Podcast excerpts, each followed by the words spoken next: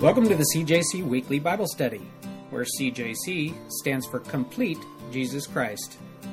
If your perspective of Jesus is based only on teachings from the New Testament, then your understanding is incomplete. Regarding what we often call the Old Testament, Jesus himself said, These are the very scriptures that testify about me. So won't you join us today in our study where we esteem the newer and the older testaments alike? I'm your host, Jeff Smith, and currently we're working our way verse by verse through the first book of the Bible, Genesis.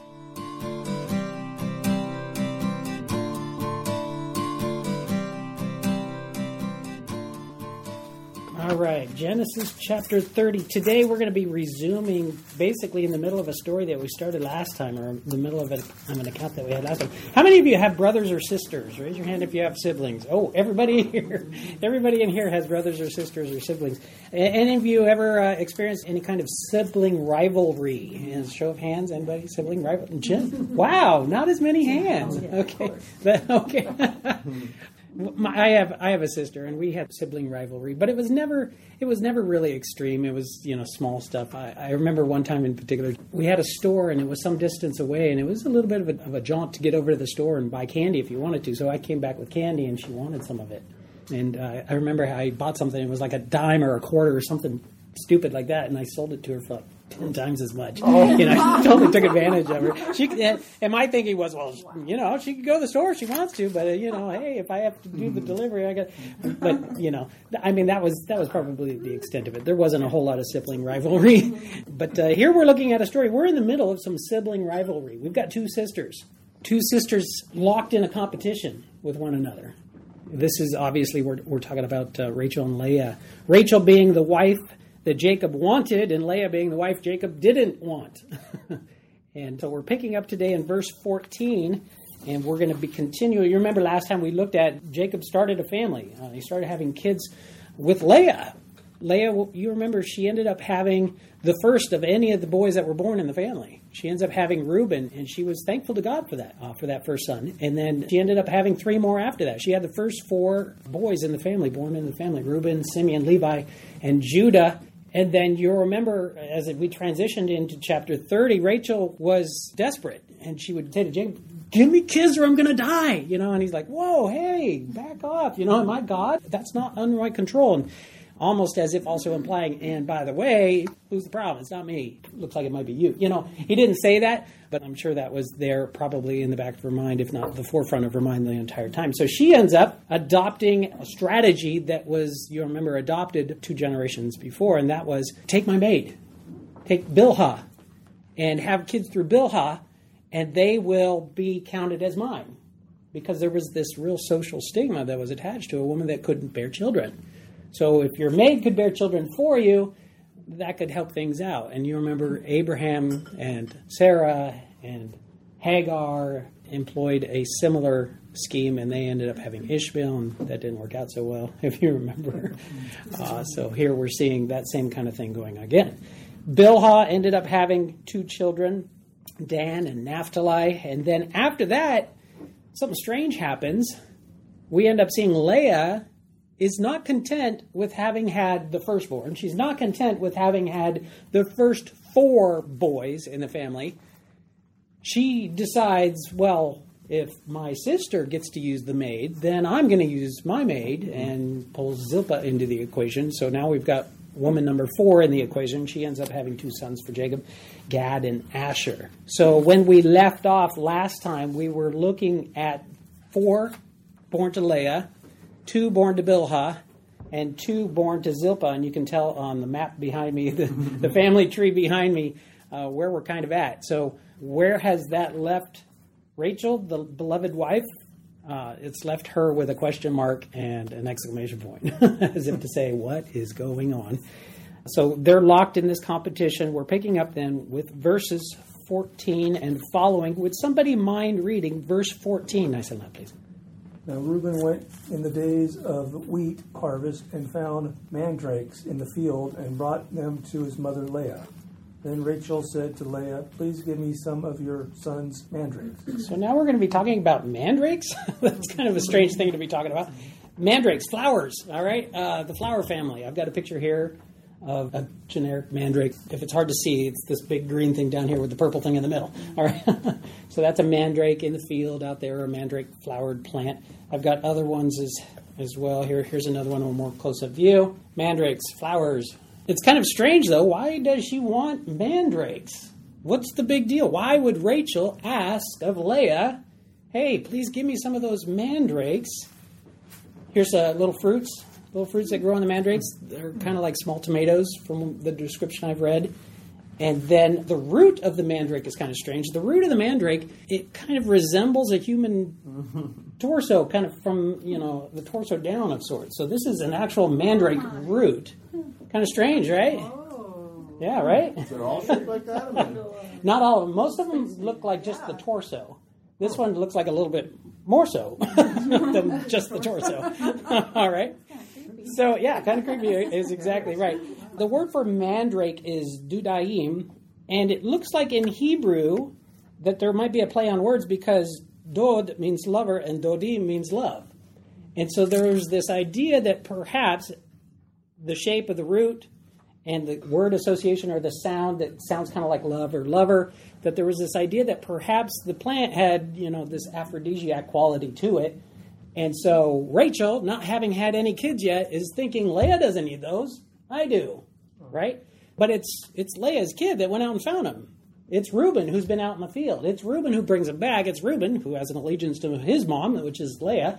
Hey mom, look what I found out in the field. And Rachel assuming that there's this idea that these are aphrodisiacs, wants them. And so she goes to Leah and she says, but it's in a polite way, and you'll notice it starts with please. She's making a request, right? She's making a request, please give me some of your son's mandrakes. And Leah says, Okay, I will. I love you, my sister. Mm. Is that what she says? oh, no, she doesn't. What does she say there in verse 15? Somebody mind reading that one? But she said to her, Is it a small matter for you to take my husband? And would you take my son's mandrakes also? So Rachel said, Therefore, he may lie with you tonight in return for your son's mandrake. Excellent. Thank you, Levette. So she wants these mandrakes pretty badly. Mm-hmm. Pretty badly, you can tell. The only other time that this word for mandrakes appears in the Bible is actually in the, the book of Song of Solomon or Song of Songs. If you guys aren't familiar with the material that you can find in the Song of Solomon or the Song of Songs, I can see some smirks and some smiles on faces. It's a love lover book, all right? It's, it's all about love, and there's a lot of physical love in there as well. And so the only other time that mandrakes appears in the Bible is in connection with lovemaking over in the Song of Songs, over chapter 7, verse 13. And it talks about the odor or the fragrance of it. So it's perhaps thought that maybe the fragrance that comes from these flowers is something that they thought, you know, would help her to become fertile or something. So she's pretty desperate, and she makes this desperate proposition to trade her husband for the night for these flowers. Have we ever seen a ridiculous trade ever offered before as we've been moving through the material? Yeah, I can see heads nodding that we have. Yeah, if you remember with Esau and Jacob, same guy in the equation, right? Esau and Jacob, we saw that the trade was what? The birthright for a bowl of stew. In fact, the similarities don't end. Both of those stories end up starting with the son out in the field, coming in from the field. In that story, it was Esau coming in from the field. In this story, it's Reuben coming in from the field. And both of them had the additional element of this desperation, right? Esau's hunger, he felt like it was so desperate that it prompted him to make this ridiculous trade. And here we see the desperation of Rachel prompting her to make this ridiculous trade. And the ridiculous trade in the first one was what? The birthright for a bowl of soup? Come on, you know, that earned you disfavor with God right there. And then here we see what? Rachel is willing to offer her husband lovemaking in exchange for a flower? Some flowers? Really? So that's what we've got going on here. So she's willing to trade. And in fact, it sounds like when you're reading through that material, it sounds like she has some sort of control over where Jacob sleeps tonight. Right? It sounds like she's like, I'll pencil you in. You get tonight, but tonight only. All right, but tomorrow's coming back to my place. You know, because it's it's not a permanent situation. It's just temporary, and I'll do that in exchange for the flowers. All right. So she makes this trade. Did you see the irony though in verse fifteen, where Leah says this? Is it a small matter that you have taken away my husband? You have taken she Leah, the wife he didn't want, is saying to Rachel, "You have taken away my." she's the one that was in love with Jacob. Jacob was in love with her. It was like if the only two people would have been married, it would have been just Jacob and Rachel, except for the trickery of Laban sticking Leah in there, right? And so now it's Leah saying, "You've taken away my husband." Uh, I just thought that was ironic there that that would be in there. And then Rachel says, "Therefore he will lie with you tonight for your son's mandrakes." Mine says he will lie with you. That's a euphemism for you guys can have sex tonight. All right. Verse 16. Somebody mind reading verse 16? When Jacob came out of the field in the evening, Leah went, went out to meet him and said, You must come in to me, for I have surely hired you with my son's mandrakes. And he lay with her that night. You know what's interesting too is Jacob hasn't said anything through this whole thing so far. so here he is, he's coming in from the field. Oh man, I'm tired and I'm dirty. And he just, you know, he's probably looking forward to his slippers and a little campfire and a little bit of hot stew or something. And here comes Leah. She doesn't even wait back at the tent. She's not taking any chances that he goes sauntering into Rachel's tent. She goes out to meet him. She's watching for him. She's like, here he comes. All right, I'm going out there. And I'm guessing she's probably gotten gussied up a little bit. She probably got dressed in her best, I don't know, robe. She probably did up her hair, maybe a little uh, mandrake perfume behind her ears or something. I don't know, you know. But she's gone out there and she wants this to happen. She meets him as he's coming in from the field, and she informs him that I've paid to sleep with you tonight. How bad a relationship do you have to have with your wife that you got to pay one another money to sleep with one another? Uh, Okay, we don't need to go there, but that's what's going on here. She's saying, You surely have to come in because I've hired you. The word for hired there is sakar. All right? So in Hebrew, she's paid these wages or this reward to ensure that she gets to sleep with him tonight. So apparently he hasn't been around for a little while at her tent. All right. You'll remember she quit bearing, and perhaps he lost interest when she quit bearing after son number four. Reuben, Simeon, Levi, Judah, after we read of the birth of Judah, it says, then Leah didn't conceive anymore. And it could be that Jacob was like, well, you know, this isn't working out anymore. She's not bearing anymore. I go hang out with Rachel full time now, you know. so here she is. She's uh, made an arrangement. He must come to her, and uh, he he does. He goes to her tent, and they sleep together. And then uh, verse seventeen. Somebody mind reading verse seventeen? And God listened to Leah, and she conceived and bore Jacob a fifth son. Excellent. So she ends up getting pregnant, and she ends up having a fifth son. And then verse 18, we find out the name of the son is Issachar. But we also have a meaning attached with that name. It says, Leah said, God has given me my wages. That's the same word, Sakar. Because I have given my maid to my husband, so she called his name Issachar.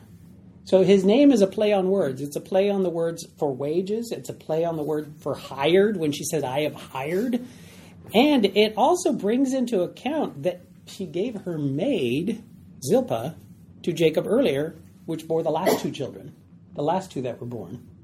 So it's kind of strange. So we've got this, it's like a triple faceted meaning that we've got going on with Issachar. How'd you like to be named that? You know? Issachar, and you go, hey, how'd you get your name? Well, you know, it's this complicated story with my parents, you know, and you have to explain that. That would be kind of awkward. Regarding wages and hire, this is like a theme the entire time. Laban's all about money. Jacob's all about money.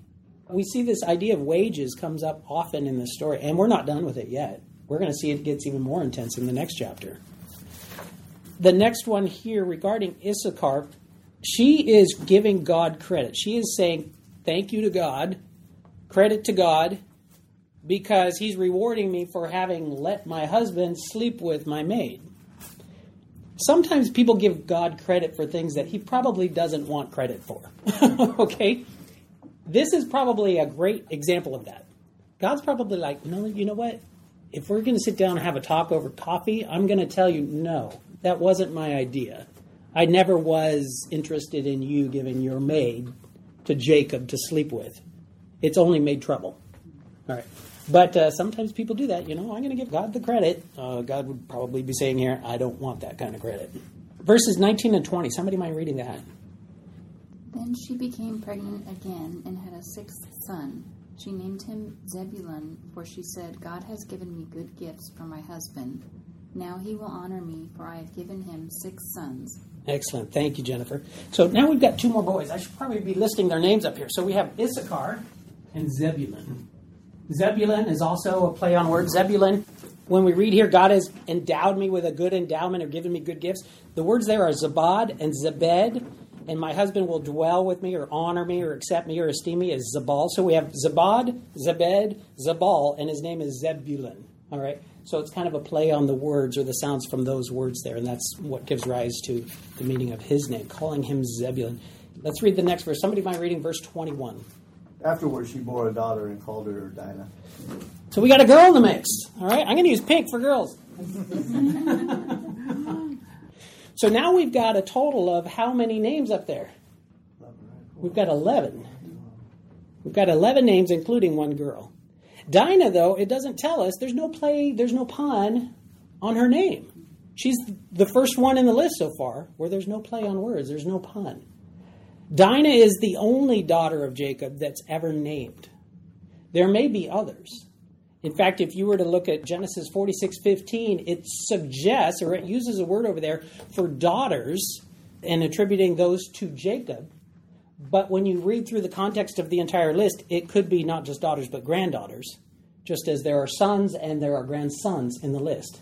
But by the time you get to the end, it's in the plural for the girls. All right. So perhaps Dinah has other sisters, we just don't know their names yet. Or perhaps they've already been born and we don't know their names at all, and, and we won't know the names. She's the only one named. Part of the reason that we probably have a name for Dinah and nobody else is because she's going to figure prominently in story coming up. All right. She's got a big part in a story coming up. But Dinah is kind of related to the word Dan or to the name of Dan. You remember that's one of her brother's names, and that means to judge or to vindicate. So there is actually a meaning to her name. We just weren't given it. It wasn't expressly told to us like it was for her brothers. Kenneth Mathews, he says regarding Leah here, her prodigious contribution to the house of Jacob testifies to the grace of God in the life of a woman who suffered the emotional neglect of her husband why am I bringing that up? Why am I saying that? Well, because if you're an emotionally neglected person in a, in a relationship with a husband, God doesn't overlook that. It's not like God doesn't see that. It's not like you're in a place where God has forgotten you. If you're in a place where you're feeling neglected, if you're in a relationship that's just gone sour, if you're in a place where, you know, it could be a lot better, and in fact, it is better for my sister or some other relationship, that doesn't mean God's forgotten you. So I wanted to bring that up as well. Verse 22. Somebody mind reading verse 22.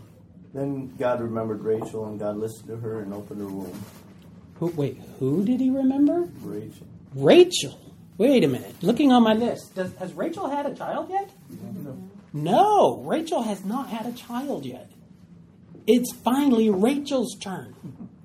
Bilhah was done. Zilpah was done. They each had two. Leah had four, then there was a gap of time, and then she had two more sons and a daughter. She's now done.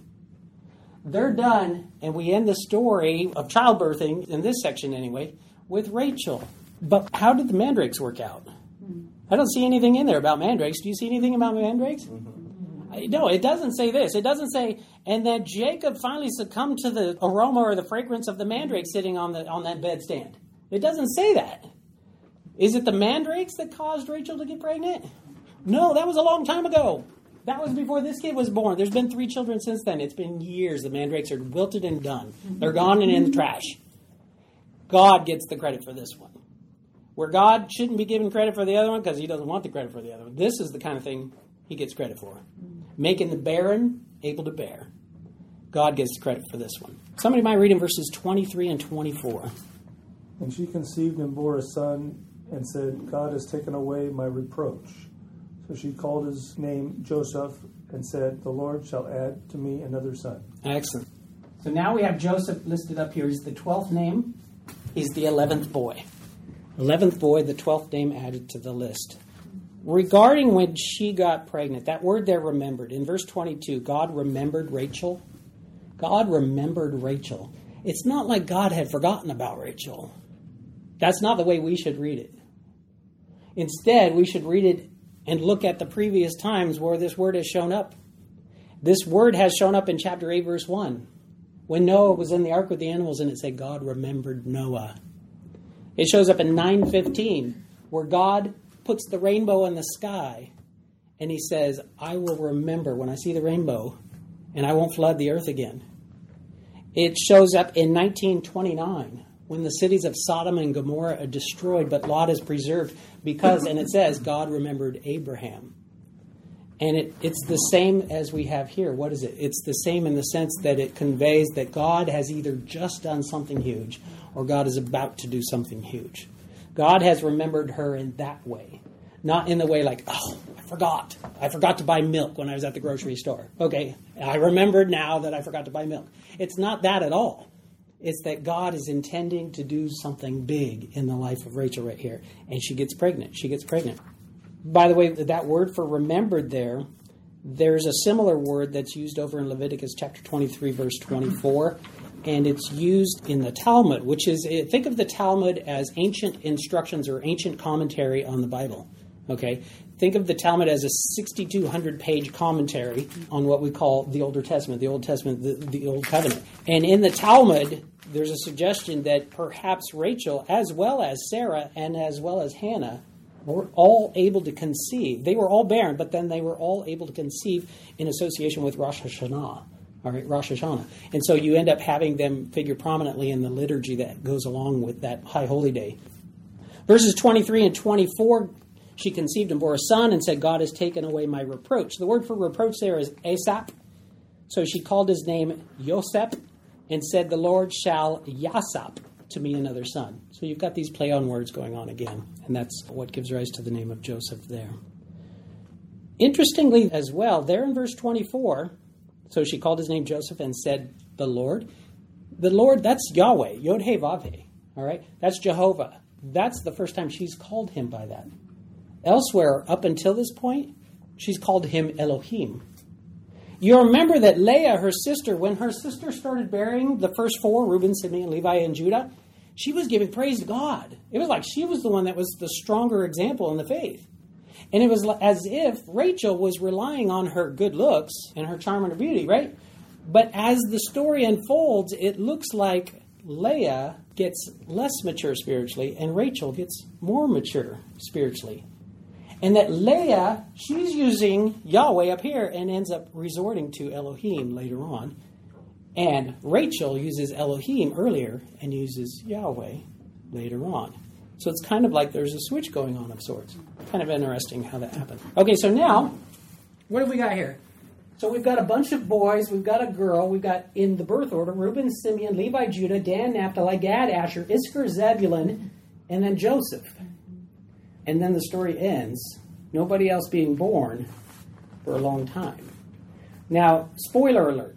If you don't like spoilers, plug your ears for the next 15 seconds, all right? because you remember it says regarding Joseph, why does she name him Joseph? One of the play on words is, please God, add to me another one. I don't want it to end here. I'm looking forward to something more. And his name actually is to convey and to remind everybody that there's something yet still ahead. I'm trusting I'm trusting God for something yet still ahead. She ends up getting pregnant later on. She ends up having another boy. It's boy number 12, it's Benjamin. But he's five chapters away. So I'm mentioning him now because you'll probably forget him by the time we get five chapters. No, I'm kidding. I know you guys, you already knew that. She is looking forward to the day when she can have another, and God does answer her prayer and blesses her with another. She'll end up having Benjamin down the road. Okay? So of the boys that we've got here, though, Jacob, how many people is he married to? Okay, that's kind of a trick question. How many did he intend to marry? One. Who was that? Rachel. That would have been her favorite, his favorite wife, Rachel. But he ends up marrying a second one. Who's that? Leah. Leah. What's Leah's relationship to Rachel? Sister. Sister. Older or younger? Older. Older sister. So you've got Jacob. He's married to Leah. He was. She was actually the first one he ended up marrying. By trickery, he wasn't interested, and he's married to Rachel as well. To this day, is there still a favorite wife? Mm-hmm. Which one is it? Rachel. Rachel. Who's been having all the kids though? Who is Leah been having all the kids, or is Rachel? Leah. Leah, the unfavored wife's been having all the kids, but Rachel's the favorite wife. What do you suppose happens in the family dynamic when his favorite wife has a kid? When his favorite wife has his son? You think that boy's going to end up being a favorite? Yeah, of course. is exactly right. Of course. And the story is going to turn out that way. So yeah, Jacob's going to have a favorite, and it doesn't matter that he's not the firstborn, or second, or third, or fourth, or fifth. He's the eleventh born, and he's still going to be the favorite of the story. He's dad's favorite kid. You ever seen a parent have a favorite kid so far in this study that's created problems? What happened when Jacob was competing with his own brother for favoritism. Remember that? Isaac had a favorite, it was Esau. And Isaac's wife, Rebecca, had a favorite, it was Jacob. What happened there in that relationship? Broke up the family. One of the boys had to be sent away. Favoritism didn't work so well there. Go generation before that. Abraham, Sarah, Hagar, Ishmael, Isaac. Was there some competition going on there? Ishmael and Isaac, was there some competition? Yeah, there was. Hagar and Sarah, was there some competition? Did we have some favoritism? Did we have some broke the family up issues going on? One of the boys sent away. It broke up the family. Favoritism broke up this family. Favoritism broke up this family. I Suppose that maybe we're going to see a pattern. Favoritism is going to break up this family. That one of the sons has to be sent away. One of the sons was sent away. One of the sons was sent away. I think we're going to see that in this generation. One of the sons sent away. I think there's some foreshadowing going on there. I think there's going to be some issues. All right, so why are the ladies competing? Why are the sisters competing? I'm going to propose to you two reasons. Give me one of them, or, or both. Anybody think of one of them? Why are they competing? Favor in society, kind of right? Well, they do want to have kids, definitely in favor of society, but they keep having kids. And she's not content with just one. So something more than that.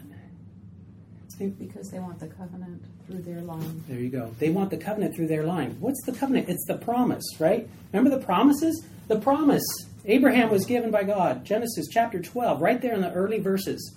God appears to Abraham, and in those promises, he says, I'm going to bless the whole earth through you. And then Isaac gets those same promises. In your seed, I will bless the whole earth. In your seed, what is that? Zerah. It's your descendant. It's your son. It's your it's people coming from you. And then we've got here Jacob. Turn to Genesis chapter 28. Go to verse 14. God appears to Jacob. Remember, this is when he's traveling, that month long journey in the desert, going to Padan Aram to find a wife. He hasn't had a wife, he's not even married yet. And it says, in fact, I'm going to back up to verse 13 Behold, the Lord stood above it. This is that dream. You remember that vision that he had. He sees that ladder, that stairway um, between heaven and earth. He sees the angels of God ascending and descending on the, on the stairway. And God, where's God? It's not really clear. The language suggests he could be above and he could be right there with Jacob. We're not really clear where God is on it. Uh, but it says, I am the Lord God of Abraham your father and the God of Isaac. The land on which you lie I will give to you and to your descendants. Also, your descendants shall be as the dust of the earth. You shall spread abroad to the west and to the east, to the north and the south. And in you and in your seed, that's Zerah, in your seed, all the families of the earth shall be blessed. Zerah is a word that can be translated as a plural or as a singular. And you remember that when Jacob left that place, he was like, oh, wow, God is here. And one of the things that he, you remember when he woke up, he goes, ah, God was here and I didn't even know it. And then he ends up saying this God, if you'll bring me back, I'll serve you. And then he ends up going, continuing his journey. He gets to Padan Aram. He gets to the well. He meets Rachel. Rachel takes him to Laban. And it says he told them all these things. What things were included in that? I'm thinking he probably told the story about God met him on the way. And in that story, probably included the covenantal blessing. In that story, he probably told how God promised him the same thing that he had promised his dad and his grandfather. I got to tell you, God appeared to me on the way. I had never met God before. My dad had, my grandpa had, but they had a personal relationship with God, but I didn't. I thought I did. I was just riding their coattails, but it turns out having a relationship is something quite different than knowing somebody that has a relationship. And when God met me, one of the things He told me is that the promise was mine as well. That through my seed, the whole earth's going to be blessed. Through my descendant, through some son I'm going to end up having. And he probably tells this story to Laban. He probably tells this story in the 14 years that we've been seeing. Seven years he worked for his brides, and the seven more years he's working off the second marriage. And he's probably got lots of time to tell them in that seven, seven years because he's laying with everybody, all right? mm-hmm. And there's probably lots of time around the campfire because you're not playing video games, and you're not watching the news, and you're not watching football, all right? So you're talking, and you're talking about what? You're talking about the greatest things that have ever happened in your life, including when God made the promise to you that He made to your father, that He made to your grandfather. And Rachel's probably thinking, I want to be the one. I want to be the one that has that seed. I want to be the one through whom God makes this come true. And you know Leah's saying the same thing. I want to be that one. This seed is going to become a savior and a deliverer. She's probably thinking, I want to have that savior. I want to have that deliverer. I want to be the one that gives birth to this. But Leah's in the lead. Leah pulls out ahead. She has Reuben. Mm-hmm. She has Simeon. She has Levi. She has Judah. She's got a big advance, right? And if she can't have kids, she's going to die. She feels like she's going to die because that means she won't get to be the one that participates in God's big plan for the world. She won't be the one that gets to have that seed. If she can't have kids, she's disqualified from that promise. Leah's sitting pretty pretty. She's sitting good. She's, you know what I mean. Leah's sitting pretty good. She's got Reuben, Simeon, Levi, Judah, Issachar, and Zebulun. She's got six of the eleven. She's got over half the boys in her favor. She wants to be the one to have the Messiah. She wants to be the one to have the deliverer. She wants to be the one to have the Savior. Rachel wants to be the one to have the deliverer. Rachel wants to be the one. And when she finally has a boy, she thinks, I'm still in the running. So you're saying there's a chance. She's got a boy, right? Here's one thing, though. A couple things to notice. It can only be one, right? Mm-hmm. It can only be one. In their minds, only one can have this Savior. Only one person. But God's intention was never to have a relationship with just one person. And praise be to God, right? That to have a relationship with the Savior is open to a lot bigger group than just one person. In fact, John 3:16, probably the most familiar verse, right? For God so loved one person? The world. The world. God has enough love. God has enough of every quality God has to give to spread it out equally and, and have more than enough for every person in the world, should the whole world respond. When we were having kids and my wife proposed, hey, let's go from a single to plural, all right, from kid to kids, I was concerned. Here's one of my concerns. I would then need to divide up the amount of love I have between my kids, and I'm not sure if I have enough love. I mean, maybe I have enough to raise one kid, but to raise two, how am I going to do that? I have to split up the amount of love I have, and then they each get half of dad's love. And then three, uh, God doesn't have that problem. He has no concerns about having enough of what's needed to raise his kids. All right? God intended that the relationship be not just one person, but the world would be blessed. And that's what we saw in the promises that the world would be blessed. Not one woman would be blessed. That wasn't his intention to bless one woman. His intention was to bless the world. And then, number two, Another thing that they got wrong the women were thinking, I want to have that Savior. I want to have the Savior. I want to have the Messiah. I want to have the Deliverer. You don't have the Savior. He has you. God has you. The right way to think of it is if you surrender yourself to God, you don't own God. He has you. You don't possess Him. He possesses you. You don't take God and give your life to God and go, okay, I've got God now in my hand. Now I stick Him in my pocket. And now I'm going to walk around with God in my pocket because I have the Savior. You don't have the Savior. He's got you. If you're given over to God, you're in His pocket. He has you. You don't have Him. And number three, turn to Ephesians chapter 2. Ephesians chapter 2. As you're turning to Ephesians chapter 2, I want you to notice something on the list up here. These women worked hard. Mm. These women worked hard to have these babies. I mean, when it wasn't working for them, they were pulling the maids into the equation. Mm. They were working so hard for the Savior right? Ephesians chapter 2, verses 8 and 9. You don't work hard to have the Savior. Ephesians chapter 2, verses 8 and 9.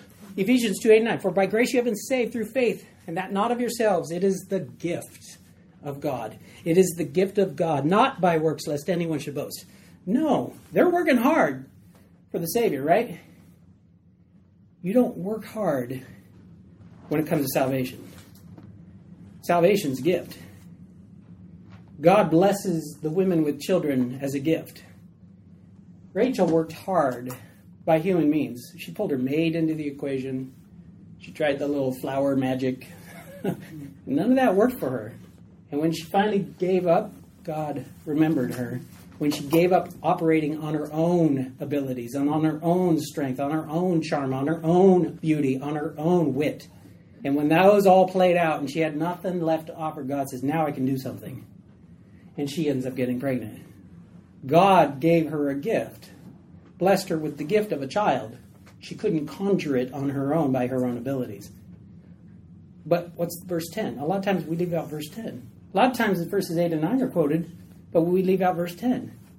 Verse 10 says this For we are his workmanship, created in Christ Jesus for good works, which God prepared beforehand that we should walk in them. What does that mean for our individual salvation? Here's what that means we can't earn it.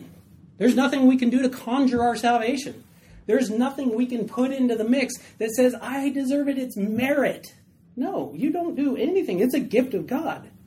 But when you are saved, when you are saved, you do good works. Good works don't get you saved. Good works show that you are saved. You don't take good works out of the equation and say, oh, there's no place for good works. And you get your little spiritual lazy boy and sit down and prop your feet up and go, I'm saved. I don't need to do anything. No, you actually have a purpose. When people are going through, oh, what's the meaning of life? Do good works. Be saved first. Have your relationship with God. But if you're still looking for meaning and purpose in your life after that point, it's right there. Do good works for God. He's, they've been prepared. They're already prepared for you in advance. When I have my girls make cookies, I don't ask them to make cookies that I haven't provided them ingredients for. I don't ask them to make cookies that I haven't given them a recipe to make. All right? I provide for them what they need to accomplish what I'm asking them to do. God's provided for us everything we need to accomplish the good works that He's asking us to do. But make no mistake about it, we need to be doing good works. These ladies worked hard, but they had it backward. They were working hard, they wanted the Savior. We get the Savior for free as a gift. But we should be working just as hard as they were, not to get saved, but to show that we are saved. We should have their stamina, their compulsion, their drive to do the works that God has prepared for us in advance to do. So, number three right here is works because we are saved works because we are saved. All right, and I'm going to wrap up with this. Looking at the names on the board, clearly Joseph. There's going to be issues in this family. Going to tell right now. There's going to be some favoritism issues going on in here. You know Joseph's going to be the favorite. You know Joseph's going to be the favorite. And I'll tell you what, the book of Genesis, if you haven't met Joseph before, get to know this guy because the whole rest of the book is about him. I mean, there's little snippets and vignettes about other people as we go. Dinah's got a chapter. All right, uh, Judah's going to have a chapter coming up. But basically, a lot of the material of what's left in Genesis is going to be about Joseph. Huge amount of material. Comparable amount of material as we saw with Abraham. And that was a lot. A lot of material about Joseph. But something about Joseph, the Messiah doesn't come through him. The Messiah doesn't come through him. Judah. In fact, I want to draw your attention to two names over here Levi and Judah. Levi. Levi is the family line, the tribe that becomes the family line that gives rise to Moses and to Aaron and to the priesthood. And Judah is the line through whom the kings come. The kings and priests are born to the sons of Leah. Joseph does serve a prominent part in the rest of the story. And God does wonderful things through Joseph. In fact, Joseph is one of the few people in the Bible about whom nothing negative is said. And I got to give a caveat to that because in a few places it's kind of like, well, that should be construed as negative. But um, very few people have a reputation in the Bible like Joseph does. So God definitely does use him, but he's not the one that the promise comes through. Now that makes a little bit of a quandary for us. Because if Jacob had married the person he wanted to marry, what would have happened? I don't know. Would God have to change up this? Because if he had only married Rachel, if Laban hadn't tricked him, if he had never married Leah, would God have had to rearrange who the seed was going to come through? Or did God know in advance what was going to happen and he's able to work out his plan accordingly? If God knows in advance what's going to happen and he's able to work out his plan in the future before it even happens, and in his sovereignty still work it all out, then that means God can take the messy situations of your life, the mistakes, and the times you were taken advantage of, and He can still receive glory out of those. And not just receive glory and redeem those, He can make those the line that He intends to do His greatest work through. So we look at our situation and we go, that family's a mess. And you've heard me say it before. That's great. I love that. I love that it's a mess because it tells me that the mess of my family that I come from there's still hope. and you've probably got it too. I bet most of you, any of you here from a perfect family, absolutely perfect family. No, I don't see any hands. We're all from messed up families. We've all got messed up situations in our past, mistakes that people made before us, and mistakes we're making even to this day. But God can still do His great work through situations despite the mess. All right. Let's close in prayer. Heavenly Father, thank you. Thank you, Lord, that your intention was never to have a relationship with just one person. You didn't come to this earth just looking for a bride, one lucky individual. But God, you came to this earth looking for a bride, all the saints. And we look forward to that marriage, that marriage supper of the Lamb that we read about in Revelation chapter 19, where all of your people, those who have bowed the knee to you, are there as your bride. Thank you, Lord, that the relationship you offer us is so big that it could accommodate even the whole world if the whole world were to respond. God, we thank you that we don't have to work to secure this relationship with you, that we don't have to work to earn our way to live with you forever. But help us, Lord, not to get lazy. Help us to realize that we have a job to do. We don't do the job to get saved, we do the job because we are saved. We thank you, God, for your patience with us. We thank you, Lord, for the examples we see of messed up families that you were able to do wonderful things through. And God, that gives us hope that you can still use us in some capacity. In Jesus' name, amen. Amen. All right. You guys have a great week. Have some chocolate.